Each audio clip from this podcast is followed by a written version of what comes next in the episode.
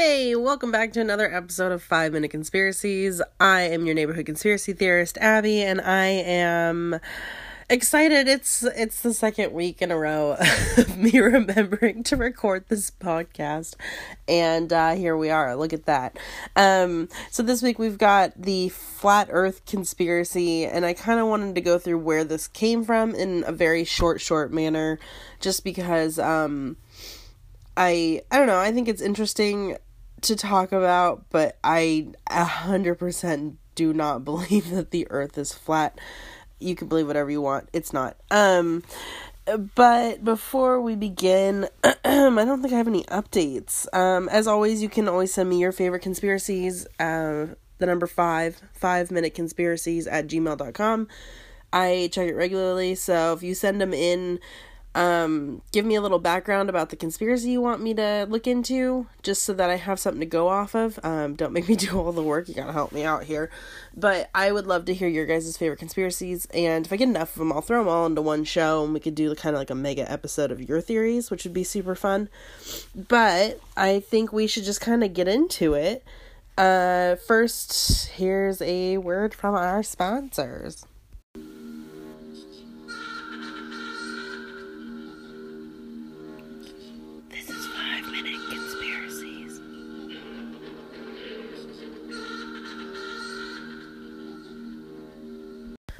Okay, so flat earth theory. One place you can go to if you want to look for more information is the flatearthconspiracy.com. It's just flatearthconspiracy.com. No the. Sorry about that. Uh, they have a podcast. I've I didn't look look listen to it. I didn't really want to hear it, but um that's one site I did find that's just kind of dedicated to this. So, uh, simply put, the Earth. The theory is that the Earth is a flat plane or disk, which is a very archaic notion. Um, this was originally the common thought until the fourth century, when Plato wrote about wrote about it being a sphere, which was very controversial. Let me tell you. And then around 330 BC, Aristotle, who was a former student of Plato's, also provided evidence based on empirical grounds.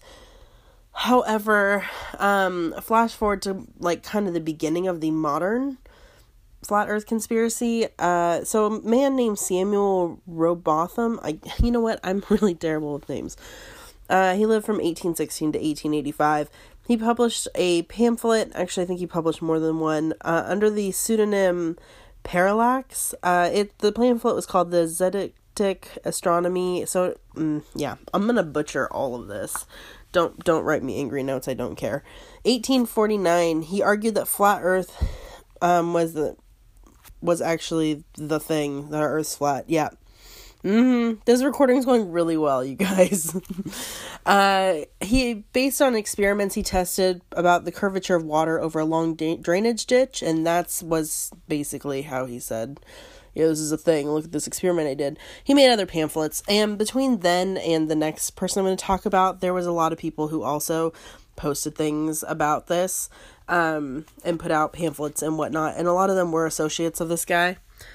Uh, flash forward to more modern day, uh, 1915 to 1942, Wilbur Glenn Voliva, Voliva, Voliva, mm-hmm, yep, that's it, took over the Christian Catholic Church. it was a Pentecostal sect in Zion, Illinois, and he preached flat earth.